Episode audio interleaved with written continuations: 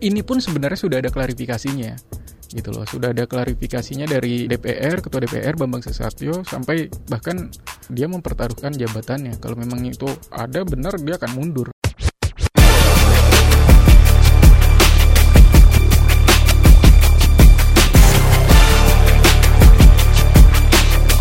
Cek fakta, cek fakta, cek fakta. Saya Waidia Angga di Cek Fakta, kali ini bersama anggota fact checker dari Masyarakat Anti Fitnah Indonesia Mavindo, ada Mas? Dedi Helsianto. Asik, barang Mas Dedi lagi nih. Yang terbaru nih Mas beredar ya, informasi yang diterima ini melalui uh, pesan berantai WhatsApp Ya. gitu dengan narasi uh, Innalillahi wa innalillahi rojiun. LGBT telah disahkan undang-undang LGBT ternyata P3 dan PKB ikut mendukung. Ada emotikonnya juga. Infonya seperti ini. Itu masih narasinya. Tidak dipublikasikan Pak. Sengaja takut dikonfrontasi. Yang jelas fraksi PKS Gerindra PAN nangis di DPR Mas Dedi ternyata ini pelintiran daur ulang ya? Ya Begitu. itu daur ulang mbak. Sudah Nah. pernah terjadi. Bukan di undang-undang dasar tetapi pasal di RKUHP yang justru melarang ya Ya. dengan ancaman pidana bukan membolehkan seperti premis yang dibangun oleh pesan berantai yang diedarkan. Ya, jadi sebenarnya eh, sebelum saya kemarin itu yang menarik Mbak saya memperhatikan media sosial itu lagi ramai terkait hari kasih sayang. Kebetulan yang muncul itu disinformasinya yaitu terkait UU LGBT. Ya kan apakah ini disengaja atau tidak disengaja? Ya kita kurang tahu juga ya. Oke. Gitu loh. Cuma itu satu hal yang menarik buat saya.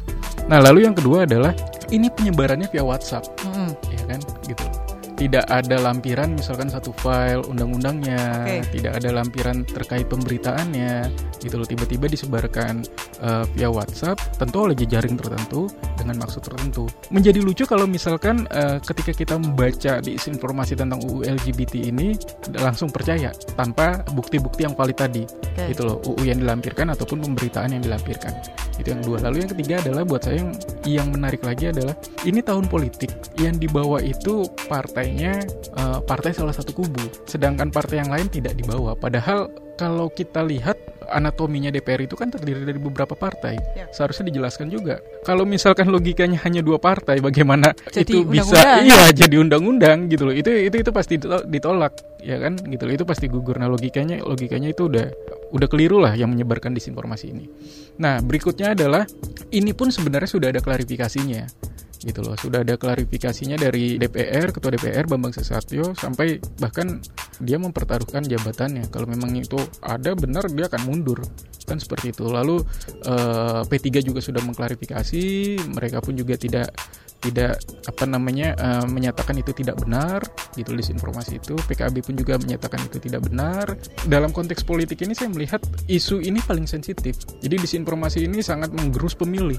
Karena ketika kita bicara tentang Indonesia bicara eh, LGBT ya mau tidak mau faktanya itu masih hal yang tabu. Ketika pemilih kita banyak yang memilih berdasarkan eh, basisnya tradisional, agama, suku, budaya, oh itu sangat bertentangan sekali. Dan ketika itu di satu eh, diasosiasikan dengan satu calon, gitu loh, capres ataupun cawapres, itu tentu itu akan menggerus suaranya. Tapi yang menarik sebenarnya bukan kali ini aja sih, gitu loh. Pak PSI misalkan eh, sebelumnya pun juga pemasangan spanduknya di daerah Jakarta Selatan Tebet itu, Ya. ya kan mendukung LGBT dan itu sudah diklarifikasi kalau itu bukan dibuat dan dipasang oleh eh, mereka dan bukan hanya kubunya Pak Jokowi dan Pak Ma'ruf Amin juga gitu loh. Pak Prabowo pun juga pernah mendapatkan disinformasi seperti itu anaknya gitu loh ya kan?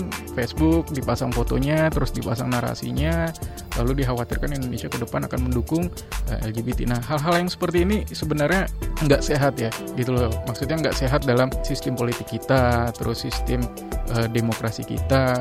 Dan ini eh, rentan dengan tindakan-tindakan diskriminatif Hmm. gitu loh kalau menurut saya. Untuk mengidentifikasi Mas kalau ada isu tentang LGBT yang beredaran Mm-mm, mm-mm. yang bisa dikenali masyarakat seperti apa? Yang melihat oh ini cirinya bahwa ini hoax atau berita bohong atau disinformasi gitu. Eh, biasanya kalau saya melihat yang dipakai judulnya judul-judul bombastis ya, judul-judul clickbait gitu loh. Misalkan kayak undang-undang LGBT disahkan, ya kan, salah satu calon mendukung LGBT. Tidak khawatirkah misalkan dengan uh, nanti ketika LGBT akan marak jikalau calon ini terpilih. Nah, hal-hal seperti itu dari judul saja sudah kelihatan. Terus yang kedua, itu bisa dicek juga melalui media-media yang valid, media-media yang kredibel, ya kan? ya baik itu media uh, online atau media daring ya kan media cetak ataupun radio sendiri seperti KBR misalnya. Oke Mas Dadi mengingatkan lagi juga nih tanggal ya. 17 nanti kan hari Minggu besok akan kembali dilangsungkan debat capres ya. ya kan. Nah biar masyarakat ini makin kritis Mas ya. Dad dan tidak memakan mentah-mentah apa yang disampaikan. Hmm. Ini tim cek fakta Mavindo ada program apa nih? Ya, jadi cek fakta uh, sendiri di dalamnya itu ada Mavindo dan 22 media yang terverifikasi ya gitu loh. Uh, itu melakukan pemeriksaan fakta pada saat debat pilpres nanti. Jadi kita menginginkan uh, antara satu pasangan uh, calon dengan pasangan calon yang lain itu datanya tidak berbeda, gitu loh. Dengan data yang tidak berbeda ini, kita mengharapkan publik ini perdebatannya semakin maju, gitu loh. Artinya semakin maju tidak berdasarkan uh, opinion gitu loh, tapi berdasarkan fakta. Nah, bayangan saya adalah ketika kita melakukan cek fakta dari data yang jelas, itu nanti kekritisannya akan meningkat, perdebatannya pada perspektif. Sudah mengacu pada data, hmm, okay. jadi nggak gaduh lah mbak. Betul.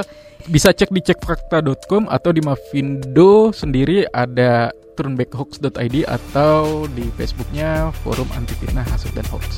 Demikian cek fakta kali ini saya Waidia Angga pamit. Cek fakta, cek fakta, cek fakta.